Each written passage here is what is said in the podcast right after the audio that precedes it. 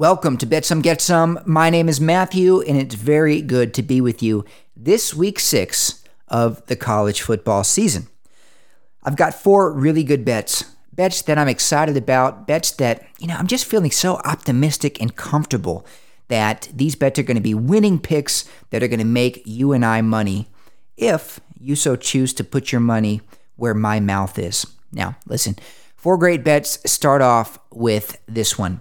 Michigan versus Minnesota, the battle for the Little Brown Jug in prime time under the lights. Nothing better than Michigan football under the lights. It's a rare treat, but my goodness, is it a delight when it happens. Michigan, let's talk about last week versus Nebraska. 45-7 victory. Really, that 7 points Nebraska scored, it was in garbage time against 2nd and 3rd string players on Michigan's side. Michigan just really dominated. Of course, they ran the ball well, but let's talk about the throwing game because the wind was over 30 miles an hour and over 90 degrees in Nebraska when they kicked off the football game. And, listen, to be able to throw all over the place like J.J. McCarthy did and for the receivers to catch and continue running routes and catch and score and just be beautiful. You've got really conditioned, in-shape receivers that can do that in that type of weather. You've got a quarterback who can throw a really accurate, tight spiral ball. Michigan, in all 3 phases of the game, they are just special this year. They were special last year and the year before, but this year is just something extra.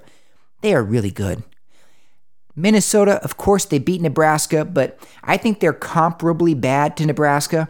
They didn't so much defeat Nebraska this year, week 0 of the season, as Nebraska beat themselves. Horrible late-game interception that Nebraska threw to put Minnesota in a spot to win the game. Minnesota and Nebraska, I think, are comparably bad, and so I expect to see another 45-7 victory by Michigan this week. And again, under the lights, that could add a little extra something to Michigan's firepower. Could be 52-7, something like that. But right now, Michigan is an 18.5 point favorite, and I think they're going to cover very easily. Moving on, Oklahoma against Texas. Oklahoma, they are 4.5 points underdogs. And listen, if you like Oklahoma, I don't, but if you like Oklahoma, they are 5-0 against the spread this year. Something to keep in mind. Now, here's the thing about Oklahoma. We don't know who they are. They won 73-0 against a no-name team. I think it was Arkansas State or something like that, but it's irrelevant. They won against SMU. They scored about 28 points. They scored 66 points against Tulsa, and they scored 50 points in their toughest matchup of the year so far against Iowa State. Now, all this says what? They have a good quarterback. They have a good head coach in Brett Venables. And they know how to score some points. They have the capability to score some points. But we don't know how good they're going to be against a good team like Texas. Texas is back.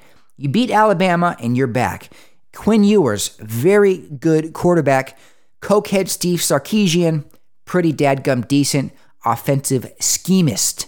If you ask me, I think he's got Texas in the right spot.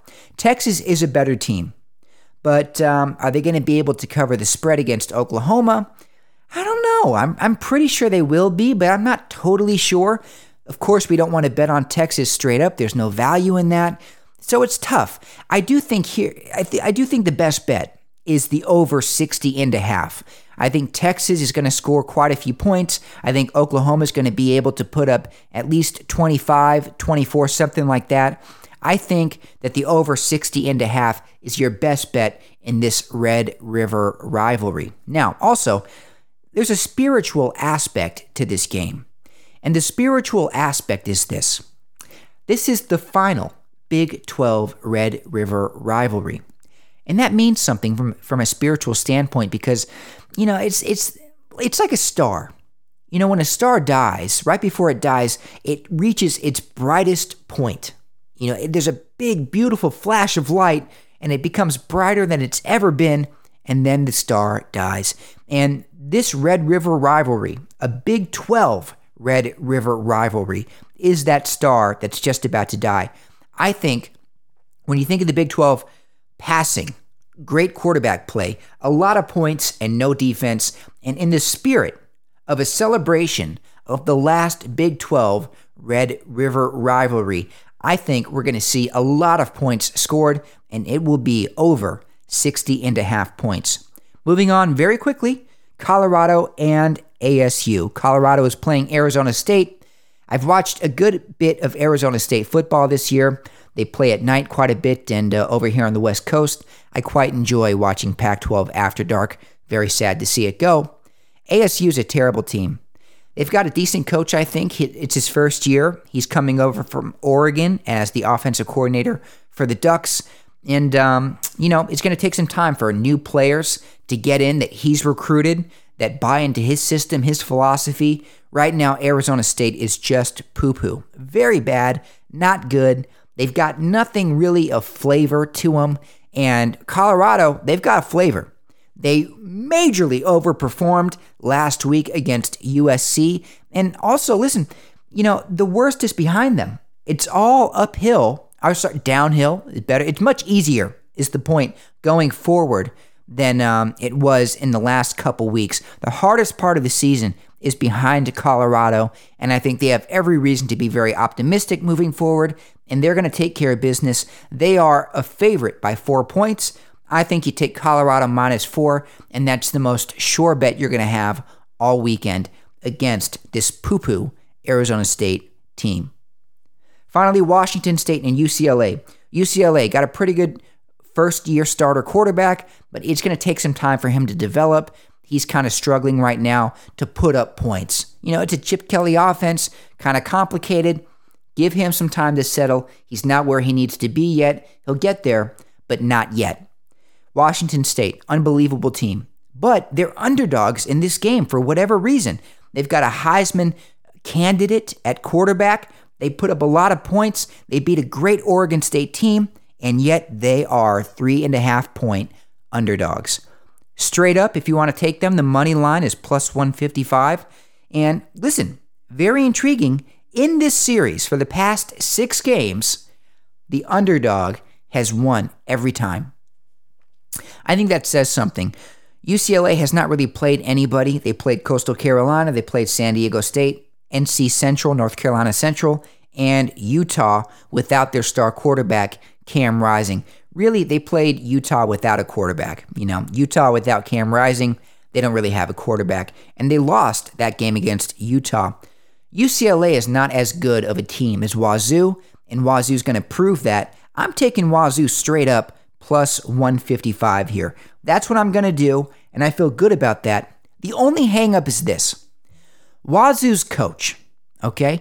He, I think, is going to go to Michigan State University. Michigan State is recruiting him hard. And Michigan State is in a really great conference, the Big Ten, and there's a lot of prestige there. There's a lot of tradition. And if you do well at Michigan State, it's a beautiful thing for your career. The opportunities there are a lot more impressive than the opportunities that Wazzu can provide. So I think this coach is going to go to Michigan State. He was asked about that today in a press conference, and his answer was very protected, very wishy-washy. He basically said without saying he's probably going to go to Michigan State. That's how I interpreted the press conference. So here's the thing. The players know that. The players are on this high because they're doing really well. They're ranked. Everybody is kind of rooting Wazzu and Oregon State on because they're the last of the storied Pac-12 teams.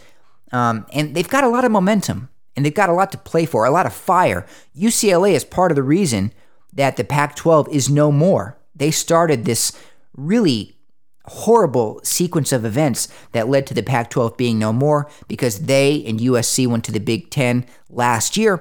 So, I think Wazzu's going to come into this game with a lot of fire. The only hang-up, the only hiccup is whether or not they're going to feel a little bit discouraged or upset about their coach most likely going to Michigan State University. But I don't think that's enough to keep them from winning this game outright. Washington State University +155, I think, is the pick. So, quick recap. Michigan, -18.5. Oklahoma and Texas, over 60.5. Colorado, -4. And Washington State, straight up against UCLA. Those are my picks. This is Bet Some, Get Some. My name is Matthew. Talk to you very soon with the best picks for NFL Week 5. Take care.